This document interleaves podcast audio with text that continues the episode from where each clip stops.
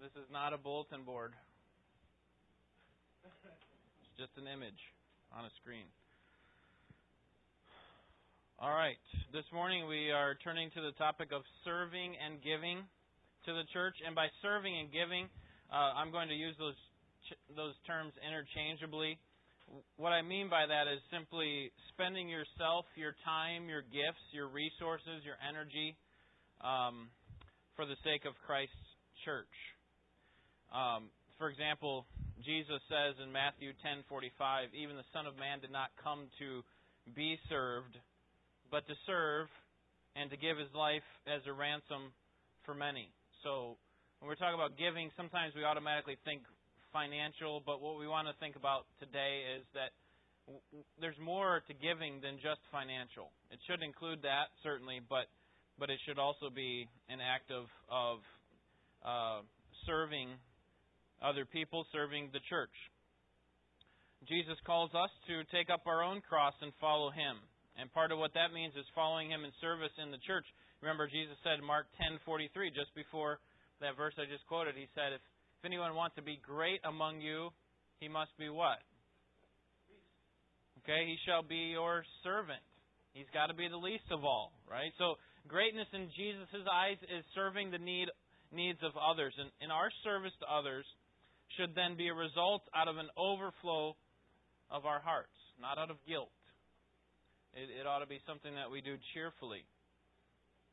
And um, in serving, our joy in Christ should overflow from generosity because of what has been given to us. So this morning we want to consider how God has called us to serve in our church through our various gifts that God that the Spirit has has entrusted to us. And uh, service that contributes to the unity of the church. Remember, that's what we're trying to look at overall in this class. How do we preserve the unity of the Spirit and the bond of peace? So we'll start with the theology of service, and then we'll walk through four ways that we can contribute to unity through our service, and then I want to think of some uh, ways that um, that uh, that fail to glorify God when we when we serve in the wrong way. So let me begin with the word of prayer, and then we'll look into a theology of, of service before we look at the practical aspects. Father, would you teach us this morning? Would you use your Spirit to shape our hearts so that we can properly understand our role within this body that Christ loved and loves so much so that he was willing to give his blood for it? Lord, help us in this, we pray, in, in Jesus' name. Amen. All right, would you turn your Bibles to 1 Peter chapter 4? We want to begin with the theology of service that we can see from various passages in Scripture. 1 Peter chapter 4. And here we kind of have a summary of our service and what it means with, with regard to the ministry in the church. So, chapter 4, would someone read verses 10 and 11?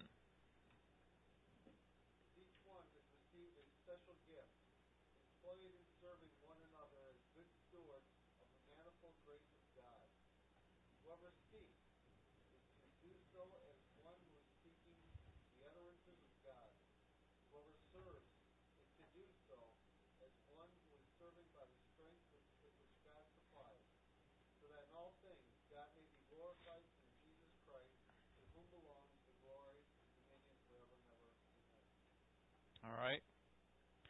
So we learned several things from this this short passage here on what service ought to be within a local church.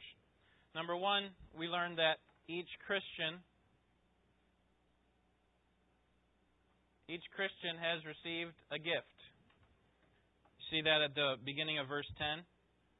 As each one has received a special gift. This is not just referring to church leadership or people who are on paid staff. Uh, this is referring to each member of Christ's body. We all have gifts that have, have been entrusted to us by the Holy Spirit. All right, so there's the first thing we learn. The second thing we learn in this passage is that each gift is a result of God's grace. Notice at the end of verse 10, employ and serving one another as good stewards of the manifold grace of God, of, of the, the various ways in which God supplies His grace to us. So God gives each of you a gift, and you are to use it, or, or you should recognize that it is a result of God's grace. Number three, look at um, verse 10 again. As each one has received a special gift, employ it in serving one another. Okay, so number three, we're resp- responsible to use that gift. We have a responsibility for the use of that gift. If God has entrusted something to us, okay, a gift or various gifts that we have because we're in Christ, because we have the Spirit of God living within us, as a result of God's grace, and we have to use it properly. Okay, just like the parable of the talents is referring to money there, but I think the idea of ability also applies in that that that we shouldn't just bury it in the ground and wait for the Lord to return. Instead, we ought to to use it, make it make it uh, produce fruit, plant it, and or uh, invest it. Number four, when we use it, we ought to do it for the benefit of others. Right? Look at verse 10 again. Each of you has received a special gift. Employ it in serving one another. And then look at the end of verse 11. So that in all things God may be glorified through Jesus Christ. To him belongs the glory. So we ought to use it for the benefit of others and for the glory of God. We received a gift. It's a result of God's grace. We ought to use it, and we ought to use it for the sake of others and for God's glory. Then, number five, let me show it to you first. It's at the first part of verse 11. Whoever speaks is to do so as one who's speaking in the utterance of God. Whoever serves is to do so as one who is serving by the strength which God supplies. So we should serve through God's what? God's strength. So as a Christian, God has given you a special manifestation of His grace, which He has uh, given to you for the specific purpose, not using it for yourself, but for the sake of Christ's body, for, for the sake of Christ's church. Turn to Ephesians chapter 4. Ephesians chapter 4.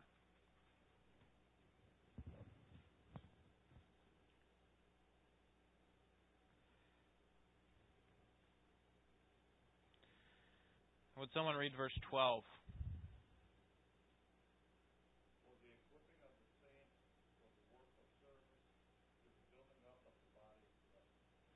Okay, here Paul is talking about the various uh, responsibilities giving, pri- given primarily to church leaders, that they have a responsibility to use their gifts to equip the saints for the work of the service to the building up of the body of Christ. And what Paul is stressing here is that the aim of this, that if we're going to use our gifts for the benefit of others, that it ought to be done for the whole body, not just individual parts or certain parts of it, certain pockets of the body, uh, but rather for the whole body. That is that that it is to be used for the for the entire body of Christ. God gives us all gifts, although this is referring to leaders primarily. God gives us all gifts, each of us gifts, so that we can use it for the sake of the entire body. And um, so that's our first point when we see this how service can be done wrong. Service gone wrong, number one, at the bottom of your hand up. It's a belief that we're entitled to serve in a particular way because the path, path to personal fulfillment. Our gifts are not for ourselves. Our gifts are used to employ, to use for the sake of others. And if we think that our gifts are used to advance ourselves or to make our name more prominent, then we're wrong. And um, and so that means we serve for the sake of the body. I I stress this in our um, membership class that that we offer for people who want to join the church.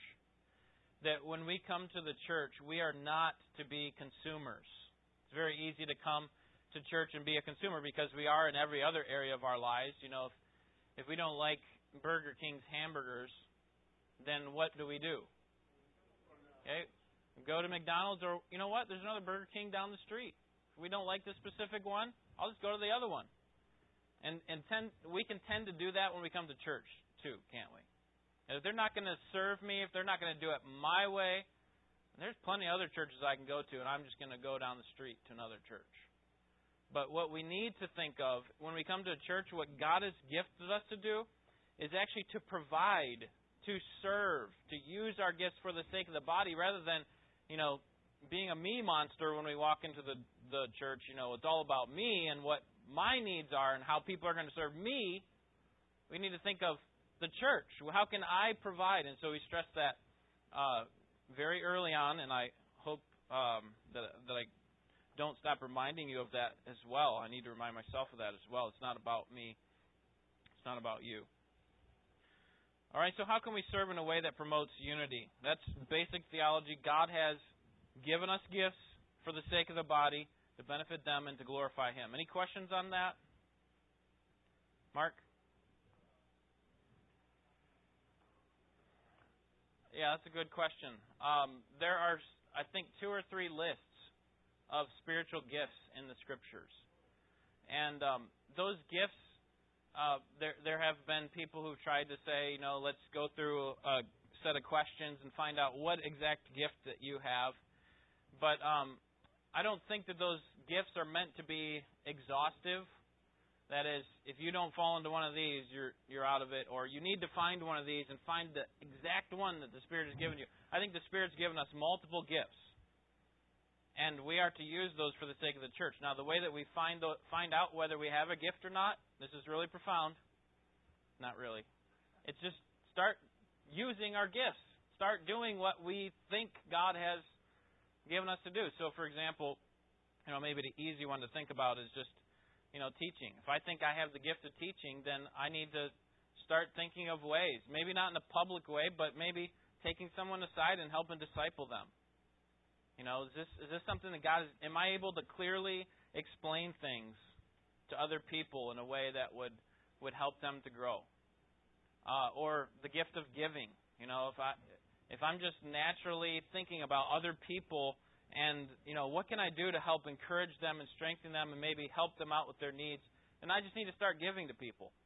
You know, what what ways can I help them out? And I'm not talking again financially only, just whatever ways I can do that. So I I'm a little bit leery about those um, you know, the questionnaires that try to pull you to a, a specific gift and then now you've got it and you know, I've got the gift of prophecy and now I'm going to use my gift of prophecy. Um, so that's just uh, my thoughts on that. All right, we need to keep moving. How should we serve in a way that promotes unity? Given this goal of unity, our goal is to see our church come together in unity. What should be our motive for serving the church? Number one, we need to serve in God's strength. I think we already did that. Yeah. Serve in God's strength with great joy.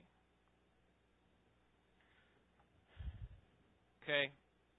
Remember in 1 Peter 4:10, if anyone serves, he should do it with the strength that God supplies.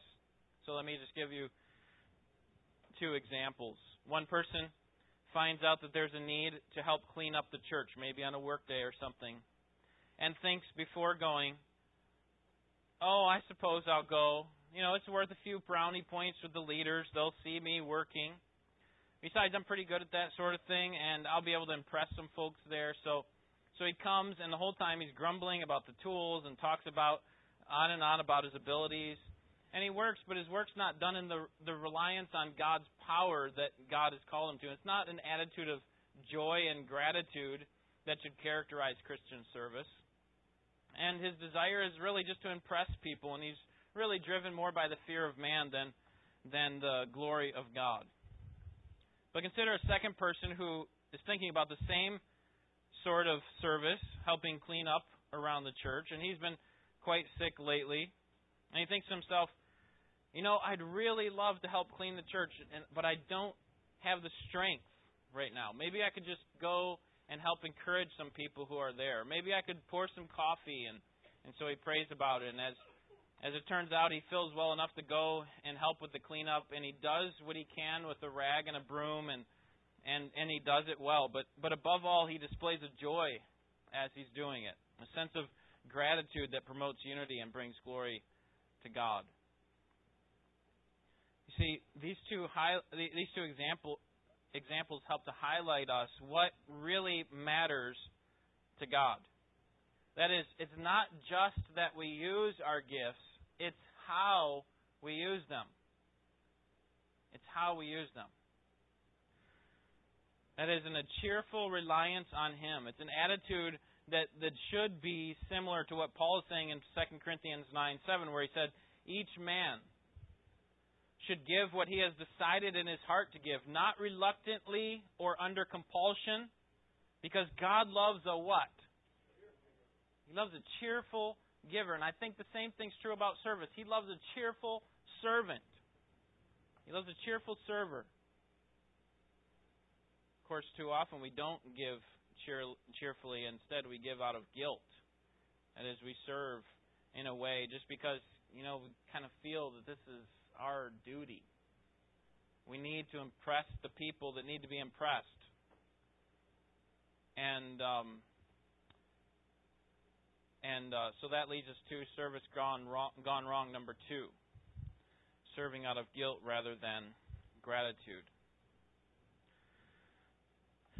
We need to think about our responsibility to build up the body. What can I do, maybe even in an unseen way?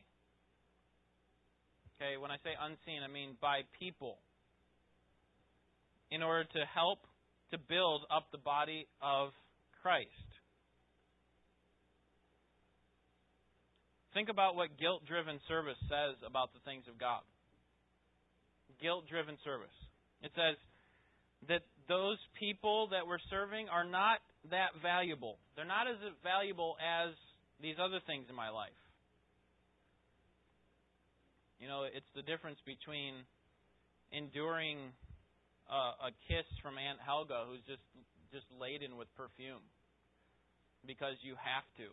And and going on a long journey to, to visit someone in your family because you want to, because you recognize that they're worth the effort. That's what kind of service God is looking for. He's not looking for the, oh, I got to do this. He's looking for, you know what? This is my family. I love these people. I love God's church. And I want to serve them. Turn to 2 Corinthians chapter 8.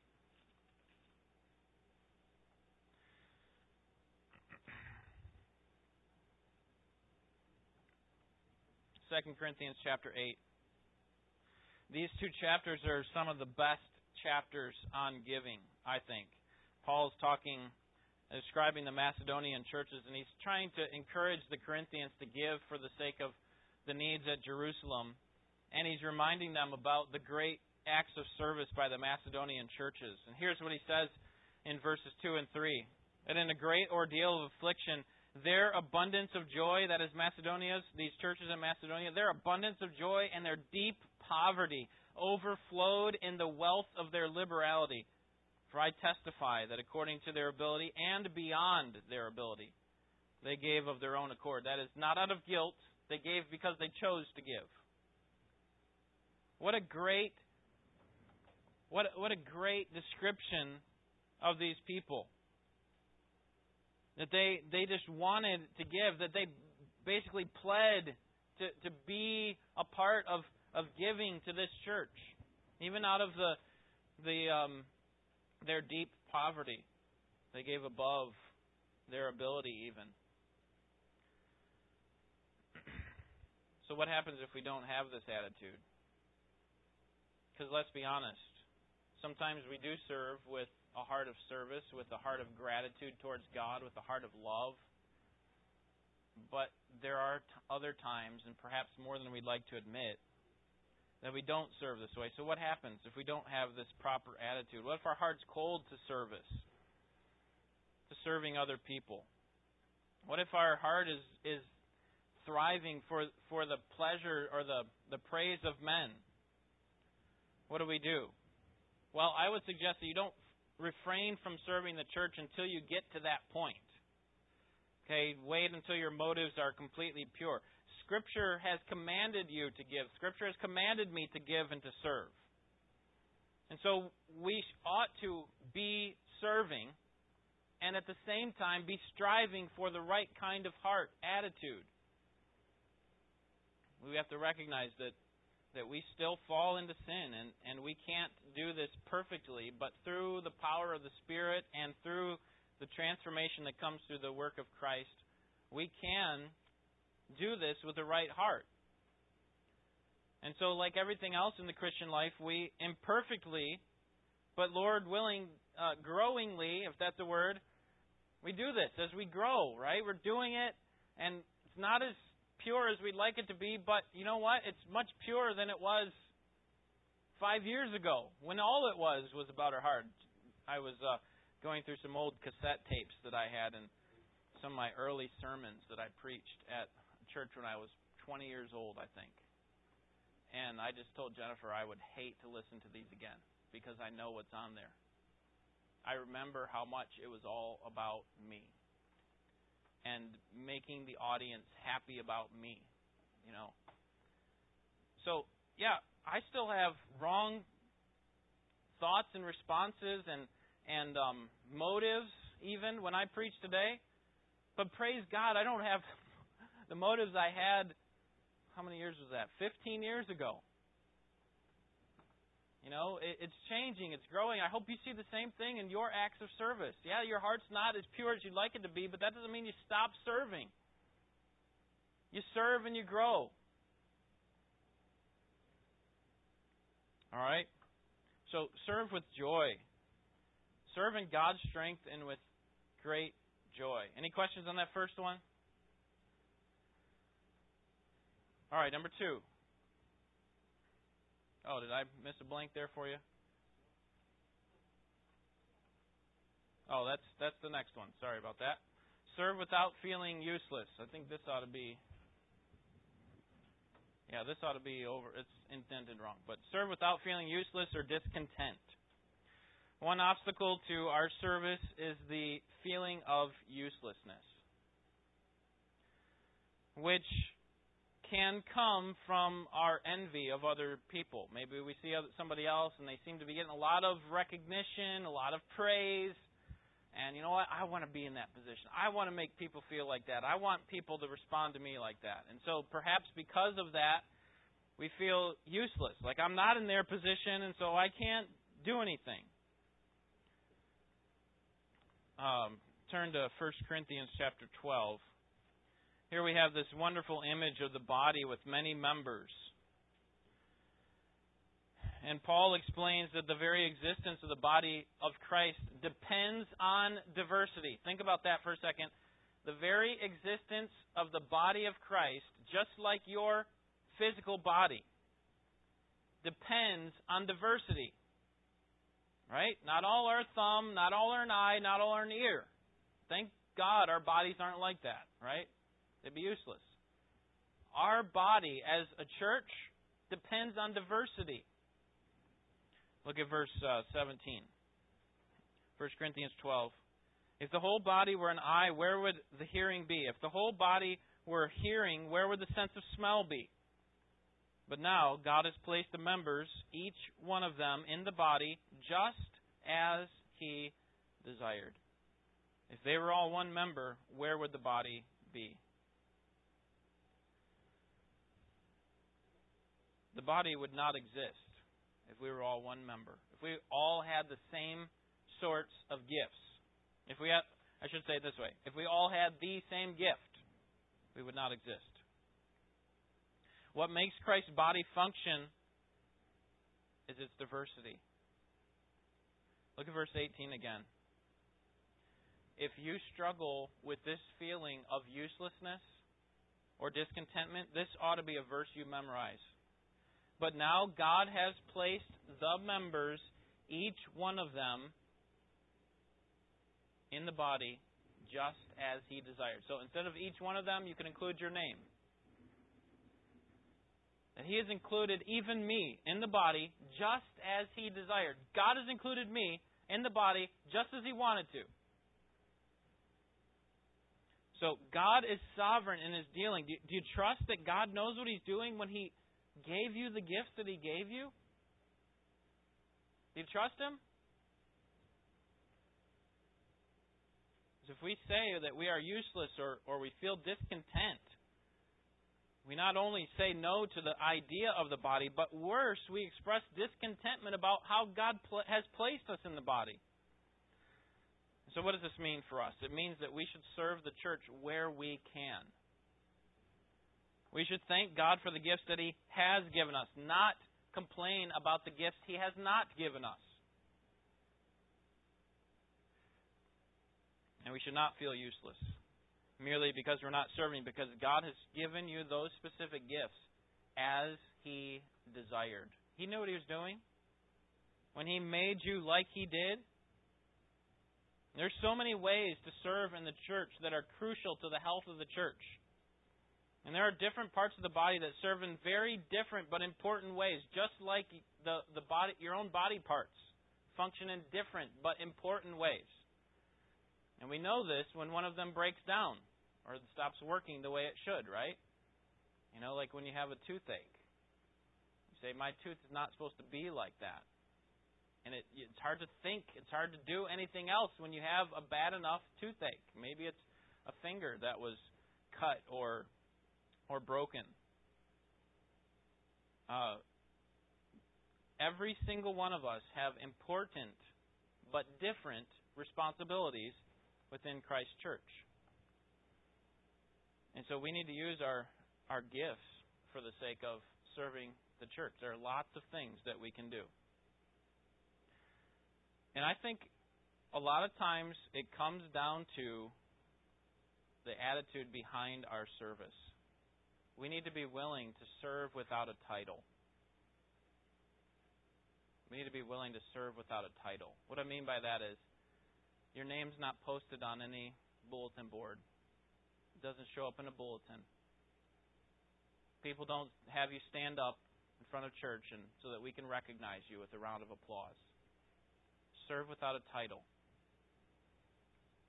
You know, things like I I can't think of very many people other than Clayton who shovels snow without having his name on a list, who enlists people to do various projects around the church. Did you notice this light is just happens to be working this week? That doesn't happen automatically. It happens when people see a need and they respond to a need. You think he wanted me to come up here and give him praise for this? He doesn't know I'm doing this. Perhaps for you, it could be a card of encouragement. No one's going to set up a list of people who need to send out cards of encouragement. And then check your name off and say, hey, look how many cards of encouragement this person sent out.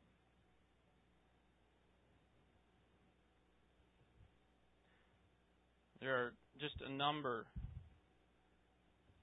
of things that we can do around the church. Now, those are kind of more maintenance types things and you know Clayton is gifted in those ways and he loves to to do those kinds of things. And perhaps you are too so you ought to be doing that kind of thing. But what if you're gifted in just relationships? You know I don't I don't need to see you doing projects around the church and projects don't have to be get get done by you necessarily. But what kind of ways are you serving the body that actually helps it function better you know I, I I occasionally will get people come up to me and say, There's nothing for me to do in this church. There's nothing for me to do. And what I think they mean by that is there's nowhere for my name to be put out with a title. Well, they wouldn't say it that way, but my response usually is something, and this is going to come across harsh, but I don't say it this, this way when I talk to them, but go find something to do. Use your gifts. You know? Go talk to one of the deacons. They're, they they sometimes, like me, are overwhelmed with the responsibilities that they have to fulfill, and they would love to employ you in acts of service. Go talk to that person who sits alone every week. Your name's not going to be on a list for going to talk to them, but that would be a great way for you to serve our church. Go pray with someone who's struggling with some serious trials that they're going through right now. Go pray with them and for them. Don't tell me there's nothing to do. God, I think, is teaching us something, okay? God gives us all these commands that we have to do, that we're responsible to do because we are His servants. And so, God tells us we ought to sacrifice ourselves. We ought to use our gifts for the sake of the body. But He also says we ought to have a right heart. Which one do you think is more important? Sometimes what we do is when we think of God's law, we think of them all on the same line, like they're all important. Which one is more important to God? The heart. So there's actually a hierarchy of responsibility. Just reading through Isaiah in preparation for our study on Wednesday night. And he said, I'm sick. Uh, God says to the people, I'm sick of your new moon festivals. I'm sick of your sacrifices. I'm sick of all these things that you're doing for me. Wait a second, God, you told us to do those things. You told us to. You know why he was sick of it? Is this was completely gone. This is not what God wants ultimately. This is what God wants. He wants your heart behind it. And that's why we don't, at our church, guilt people into service. We don't guilt people into service. We work hard not to. Um,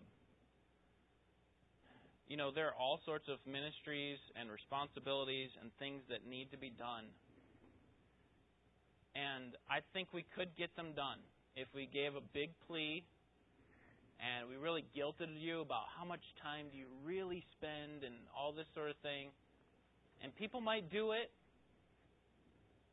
but we wouldn't have their hearts behind it. You see, what we would be changing is their external shell. Like, we're building a bunch of automatons. Like, I will go do service because I have to. This is my responsibility. That's not what God wants. It's just like in your marriage relationship. How much does your wife really want you or your husband really want you to just do things? Just, I, I'm, I'm your spouse. I have to. No, they want your heart behind it, don't they? They want you to love it. This is what it is. It's a relationship that we're that we have with God. He wants your heart. Number three, we got to keep moving. And uh, number three is humbly. Do it humbly.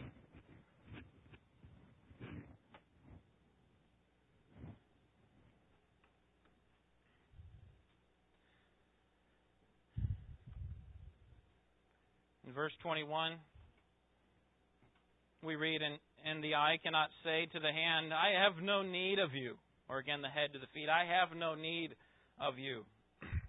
There are positions of greater responsibility and visibility. And so, those who are in those positions, those of you who do have a title, let's say, don't lord that over people who don't. Okay, don't don't be condescending and arrogant and proud about who you are, what your name represents. Because unity and diversity is impossible without humility. And the place that it's needed most is those who are in places of prominence. We need to be humble, recognize that God put us in this position because He desired to do it, not because of something special in us. Um, and one of the great ways to do this is simply by us acknowledging those who are working in various capacities. Um, serve humbly. Uh, act of service gone wrong. Number four, grumbling that others are not doing their fair share is not helpful to the unity of the church. Then, number four, uh, serve to glorify God and to benefit others. We touched on this already. Um, that our service is for the sake of the church. We ought to be providers, not consumers. You know, let, us just think about this in terms of finances. Psalm 24:1 says that the earth is the Lord's and everything that it contains. And that's true. So when it comes to our money, God owns it all, doesn't He? And it's not amount, about really the amount that we give. It's about how we use every cent. It's not about this little portion that goes to God. See, God, I did that for you. He's concerned about how we spend it all. And so we ought to give faithfully and willingly. And when we do, it often um, loosens the grip that we have on the things of this world. When we give. Listen to the, this example from John Wesley. John Wesley was one of the great evangelists of the 18th century, born in 1703. And in 1731, he began to limit his, his expenses so that he could give for the sake of other people's needs. In the first year that he started to do this, he was 28 years old. He earned 30 pounds that year, and he found that he could live on 28 pounds. So what would the, how much would he be able to give? Okay, two. Two pounds. In the second year, he doubled his income. He earned 60 pounds, but he felt that he could still live on 28 pounds. And so now he's able to give 32 pounds. In the third year, he jumped up to 90 pounds. And he was able to give away 62. At one point in Wesley's life, he earned as much as 1,400 pounds, but we learned that he rarely lived on more than 30 pounds. His goal was to give it away, and this really just confused the English Tax Commission. You imagine them knocking on the door. Where are all the silver dishes? You know, what what are you storing? Where are you putting all this? Is it hidden in the walls, or where, where is it? and they learned that he had given it all away. That he lived for the service of others. You see, giving protects against spending that might not be good for us spiritually. And that leads us to number five and six there at the bottom. Little service because our heart has been captured by the world. We have to avoid little service because our heart, you know, that we have this grip so strong on the things of this world that, you know, I just don't have any money to give. And then number six, serving only up to what is seen as acceptable in the eyes of what do people expect me to give? That's what I'm going to give. All right, how do we persevere in this? Number uh, two things. Number one, persevere in service through Christ's power.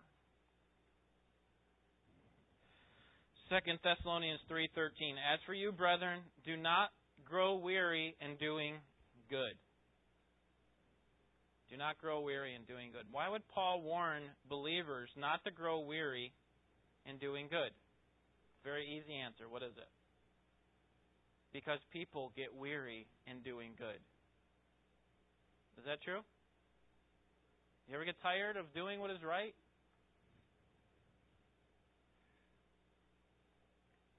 We tire of our service. When day follows day and week follows week and year follows year and weariness starts to set in, there may be a temptation to pull back and even stop altogether. It's probably because we've lost sight of the larger goal that this world is not all that there is to live for. And that our weariness may be a result, may be a result of our fractured relationship with with Christ. Starting to rely on our own strength. You know, you've kind of led me along this far. Thank you for that. But now I can take it from here. I'll do do it the rest of the way. And eventually we start becoming weary of doing good. And what God wants is us to lean back on Him.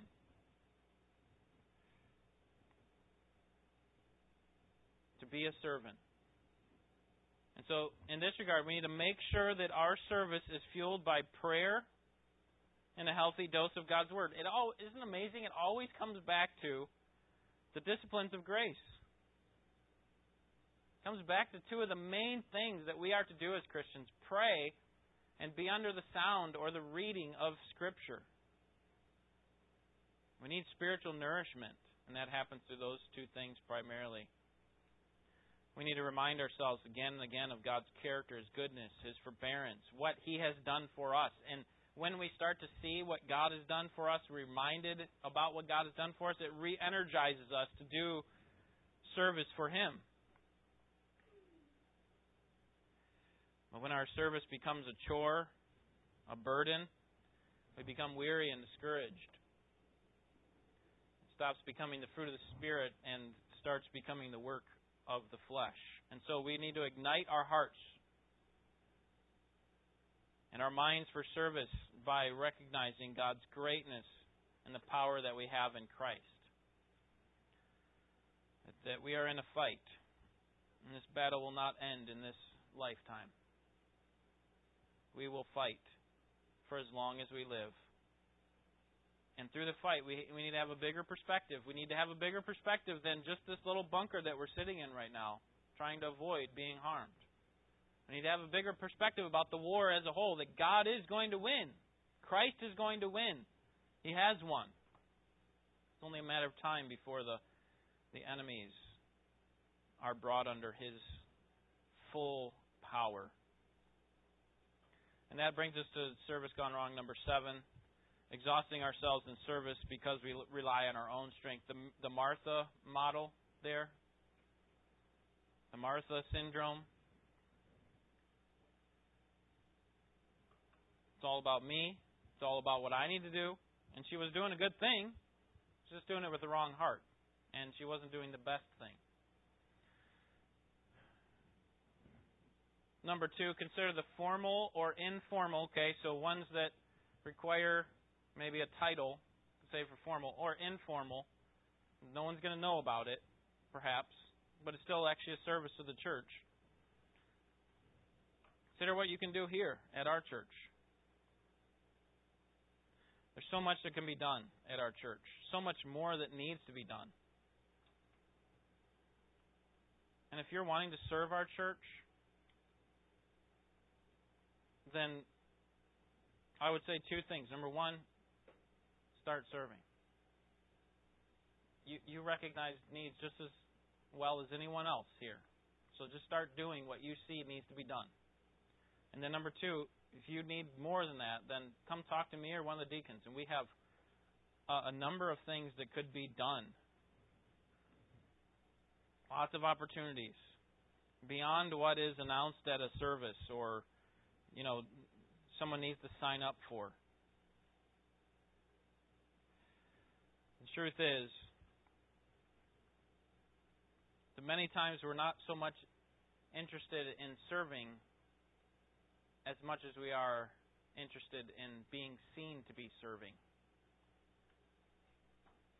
Do you understand the difference? It's not that we really want to meet the need. It's not really that we want to glorify God. It's that we want to be seen to be doing that by other people and that's a problem. You know, there are lots of things that can be done, and you know, ushering, audiovisual ministry, nursery, writing cards of encouragement, visiting, attending non-members, visiting members who haven't been here in a while, giving rise to people, preparing for the Lord's Supper, setting up, tearing down various events. Some of those you'll be right in the limelight. People will be watching you do it. Other times, they don't know that you went to visit a non member. They don't know that you went to visit a member who hasn't been here in a while. See, these are great ways that we can help build Christ's church and bring glory to God's name. One of the most powerful ministries that you can have is informal. It is without your name being attached to it. That is having people over for dinner talking with the awkward person after Sunday morning service, so they would feel welcomed, forming relationships. For almost 2,000 years, God's people have faithfully served the church, and they have been driven by love for what God has done for them. And in our own midst, we have great examples of members' faithful service over the decades. I think of people like Mary, who's been serving the nursery for probably 50 years. And like Clayton and Sarah, who send out birthday cards for as long as we've been here. No, I, I hope they send them to you too, because then I, this would be really awkward that I brought it up. But we happen to get some birthday cards from them, and we're thankful for that.